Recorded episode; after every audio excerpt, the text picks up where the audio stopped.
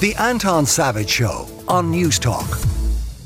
And we're going to kick off looking at what's making the news today with Ali Ryan, entrepreneur and founder of Goss.ie, and John Lee, executive editor of DMG Media Ireland. And there's a story that has, it has already got, for instance, David McWilliams um, activated this morning. He's just tweeted, What's wrong with us? Brilliant young woman politician goes out with friends, dances the night away and the moral police get all incensed.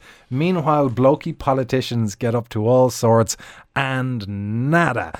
And he only tweeted that about 30 minutes ago, and already 900 people have fallen over themselves to agree with him and support the sentiments. This, of course, is the Finnish Prime Minister, Sanna Marin who has now said that she's going to take a drugs test for her own legal protection after a video was leaked of her uh, dancing and lip syncing at a private party. Ali, your thoughts on this? My eyes are rolling so hard at the moment. That's such a it's such a really uh, important statement that David put up there. It's so true. Think about all the scandals that male politicians would have been involved in over the years. They barely had to apologise, let alone explain like what went on. I just find it so funny because all the reports are saying, you know, because obviously she was the the youngest global government head at the time when she was signed in at 34. She's 36. She's not 17. Like they're acting like she's so young. She doesn't know what she's doing. She had, uh, you know, she obviously had a bit of fun, went out, had a few drinks. I think it's appalling that she has to take a drug test just because she had some crack. But like, I honestly think think uh, Irish people. Because just to be clear on that, I, there isn't anything as far as I can make out from any of the coverage or from looking at the videos there's no evidence of drug use anywhere. This is a There's woman dancing at a party. A phrase that is heard in the background, which can mean either cocaine or it's the name of an alcoholic beverage, and they can't tell what the word is. So they're suggesting that she's talking about cocaine use. But most people are saying that's not what she's saying. She's saying whatever the word is. We obviously don't understand it. But I feel like the level of begrudgery in Finland is the same in Ireland because I think if there was a video of Leo Varadkar or Micheál Martin having a dance, there'd be uproar here. Think of all the photos of Leo, you know, when he was at um, a festival in the UK when we were all in the parks back in the COVID times, there was uproar about that as well. So people just don't seem to want politicians to have good fun. Well, this is one that I want John's view on because John, since before you you were elevated to the lofty heights of editor of the entire shagging operation, oh, you no, were not quite. No, I've, I've, still many bosses. you were once the political um, editor of the uh, Mail, which means you knew politics and you knew politicians um, on a daily basis. Would there be the same reaction in Ireland if an Irish politician, a senior Irish politician, was videoed like this? Well, when I was political editor, I had the honour and pleasure of being in the Ardilaun Hotel in Galway in 2010 when Brian Cowen had a few drinks. Um, and there was a sing song, I believe, and, there? well. It was a sing song, but it was more a, more a Rose Tralee type um, uh, cabaret show that a number of politicians got up and sang a song. They didn't get in trouble for it. Brian did sing uh, quite a few numbers, f- finishing up the Lakes of Pontchartrain. Now he probably suffered terminal damage to his career over that. So you know th- there there isn't isn't a double standard on basis of gender. I think, um, but in this instance, I there, there's very little evidence that. Um, that the the woman has done anything particularly wrong. But you see, here's the thing, John. Isn't there something to do with the context at which it happens? Because when Brian Cowen was having the sing song, what was going on in the uh, world around him was the IMF was coming in mm. to rescue us from quietly descending into penury. We had an unemployment rate that was heading for double figures. We had a recession that looked like it might be a permanent reality. People were talking about a second Great Depression.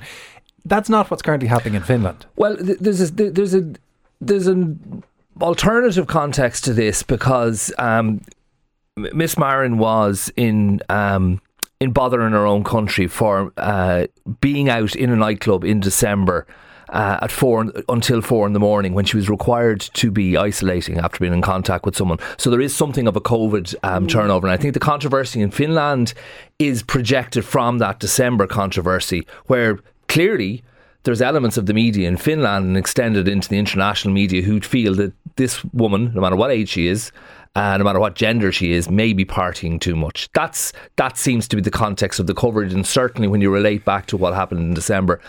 And she I, forgot her phone. That's what happened. She didn't even know she was a close contact. She never got the text to say you need to isolate. But again, the phone she is required as Finnish prime minister yeah, to, to have that phone her. with her at all mm. times. So I, I, I think anyone is entitled to party. I did write a, a, a book on Brian Cowen's um, uh, premiership.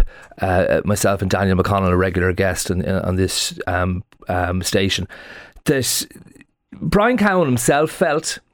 Uh, he told me in an interview that during that time, and this is, you know, I'm the last person on earth to get um, prohibitive of what people should do, that perhaps when he was Taoiseach, in his own words, when it came to alcohol, he should have left it there. That's that was his quote. He said, "Left should have left it down. I should have cut back on my socialising." Was what, what he said. Uh, and I am of the opinion, if you are if you are a premier of a country, um, your social life needs to suffer, and you need to be conscious. Even of- privately, even but- if it's in, see, it's somebody's home. See, it's not private when you're the, when you're premier of a country. Um, it, it's it's. Ah, come on, you're still human. I definitely would have been telling people at that party There to go, not be put human. the But phone that's my, on. my opinion is you you have to be very cautious. Whether this whether Yeah, Miss fact it was Marin's career suffers or not, that's her problem. But if there's if there's flack coming her way, she should think then about whether she should be out at night. Can I go to Ali on this point because that's Yeah. one of the things about the video that is strange. If the the video of her in the nightclub is clearly somebody surreptitiously Mm. Yeah, filming her. yeah. In this instance, there's a camera Fully phone planned, there, and yeah. she is performing to Yeah, it. yeah. For a politician in the social media, is that not high I'd risk? be like, leave your phones at the door, like if there was house parties, if I was a politician. Do you know what I mean? That's what most politicians do, to be honest, and celebrities, like that's what they do. So I'm not sure how this has actually come out. Like, is this an actual friend of hers that leaked the video? But no, I disagree though. You have to be able to have a life, and I think politicians are under so much strain and stress. Like, what do we do if we keep them captive in their own homes and they can't go out? And it also really, I think it really affects younger people wanting to get into politics, seeing stories like this. Because if I felt like I, if I was a politician, I could not have a social life. Would have put me, would have pushed me again. Well, I actually don't really go out that much, but like I would, I would hate to think that I couldn't be a normal young person just because Gee, I'm by a your own description, she's 36. She's no, not I know. 17. I know, and I'm 32, so I'm like, I wouldn't. I think it's strange that all she's doing is. It's not like she's lap dancing. She's not doing crazy. There's not drugs all over the video. It's literally her dancing and having a lip sync and having a bit of crack. So, but I know it's John's. I think John's making a valid point there. I think there's an overall rhetoric over there now that she's out too much. But again, does that matter? All that matters is I what would- she's like as a politician. I would I would say. question whether this is damaging for her anyway. Well, I it's mean, interesting you say that, John, because we got a load of texts that go along the lines of just to give you um, some of them. She's a woman in her 30s with every right to enjoy herself, even if she's in charge of a country, in my opinion. And other people going on about the Finnish PM having a night out is outrageous. It's not like she was doing drugs or having parties during COVID.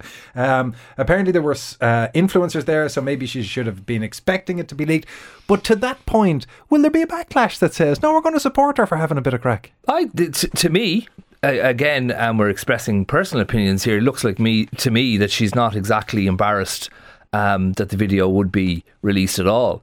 You know, if your if your your image is based upon it being a young, in touch uh, prime minister like she, uh, which which hers is clearly, um, is this damaging? I don't know. Once there's no once there's no apparent wrongdoing, which there isn't, um, I can't see how it's necessarily going to affect her. If if Finland is a more conservative country than Ireland. Maybe it will be, but um, I don't think I don't think it will. It hasn't necessarily affected Leo Varadkar to be photographed at. Um, well, maybe his popularity is not what it should be at, at festivals and that kind of thing. There's no ever no no question that he's been um, filmed in this sense in the past. But At least we yeah, didn't ask him for a it's gonna bo- I drug don't know if test, though. It's a bit far, like, isn't it? well, she should say no to that. Yeah, I think that's it's crazy. mental that she's agreed to that. To be honest, I think. She Although should unless a stand. she's But she obviously look, knows she'll pass it. Yeah, Yeah, unless she's obviously, thinking yeah, the yeah. mood music, they're going to keep talking about this. There's going to be all the insinuations, and I can at least draw a line under Yeah. it if I cough up a clean drug test. Let us move to issues more significant on the home front because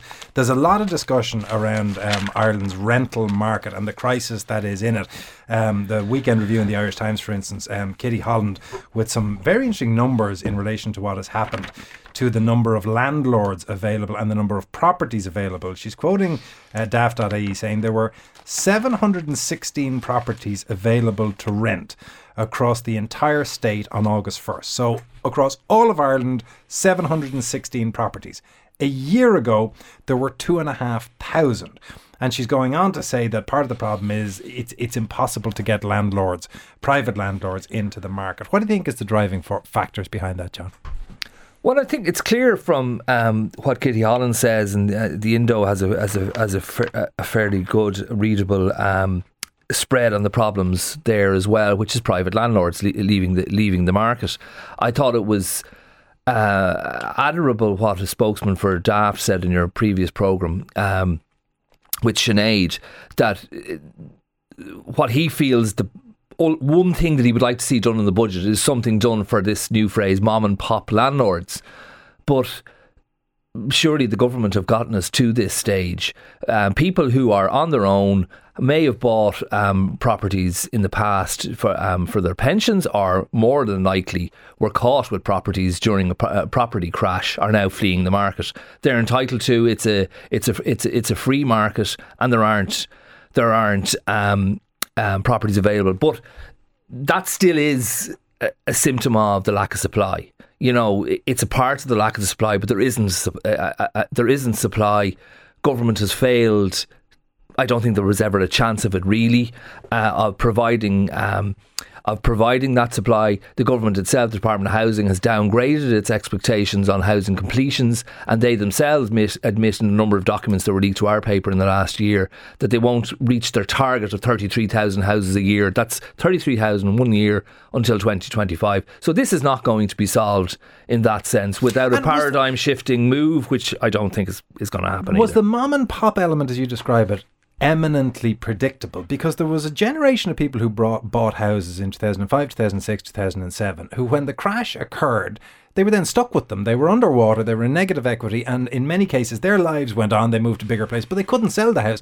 As those houses came back into positive equity or as they chipped down the mortgage, most of them got out of them with great relief when it finally yeah. happened. Was that not an eminently predictable? But paradigm? it's all been predictable, and it's been the slow pace of and let's not forget, Fine Gael have been in power since 2011.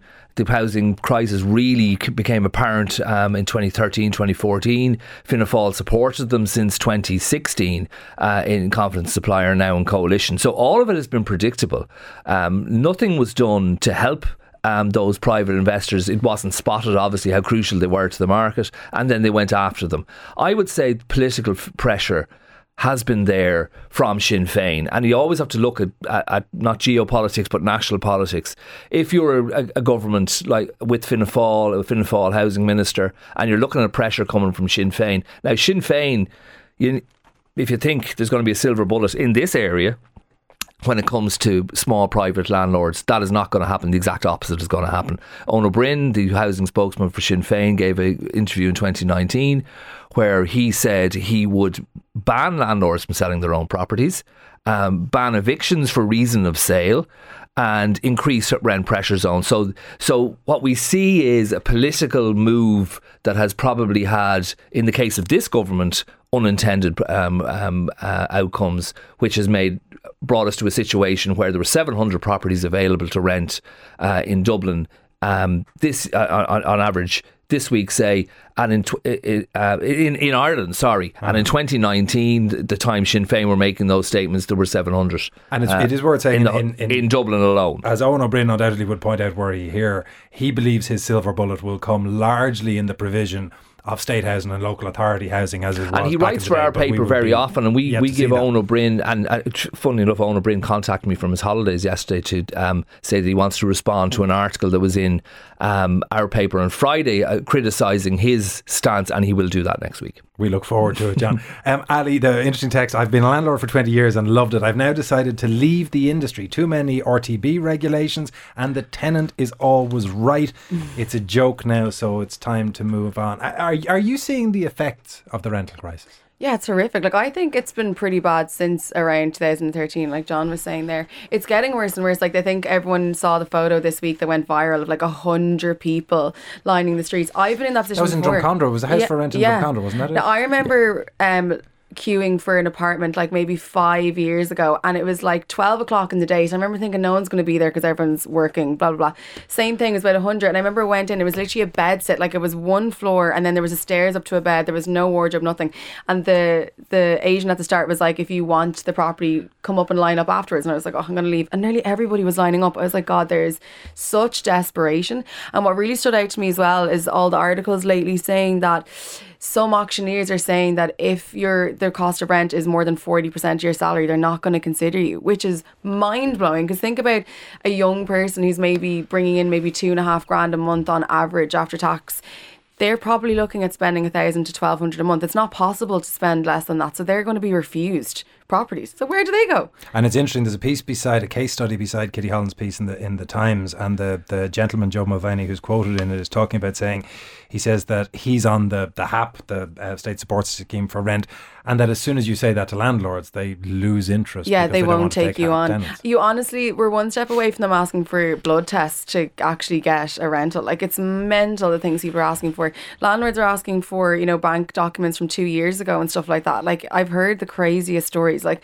it's very, very, very, very difficult, and especially if you're single as well. On top of everything, and then I suppose the other area that's really worrying is the student accommodation crisis. There's so many people living in hotels. I think the last two years have been a lot of articles about it, like people in Limerick living in Kilmurry Lodge Hotel, people in Dublin renting, like literally staying in hotel rooms, four or five students in the same room because they literally cannot get a room. So I definitely think there has to be work done on specifically providing um, accommodation for students. But I don't even, I honestly can't see anything happening soon because it's just such a terrible situation at the moment. Alex by text saying the government has taken so much money out of the rental sector in tax in a decade that the sector is shrinking due to an inability to uh, reinvest. 53106, by the way, if you want to get in touch with the show. Also, a lot of reaction to the um, Finnish Prime Minister. Um, uh, one thing saying, I, uh, as a professional feminist woman, who likes to party.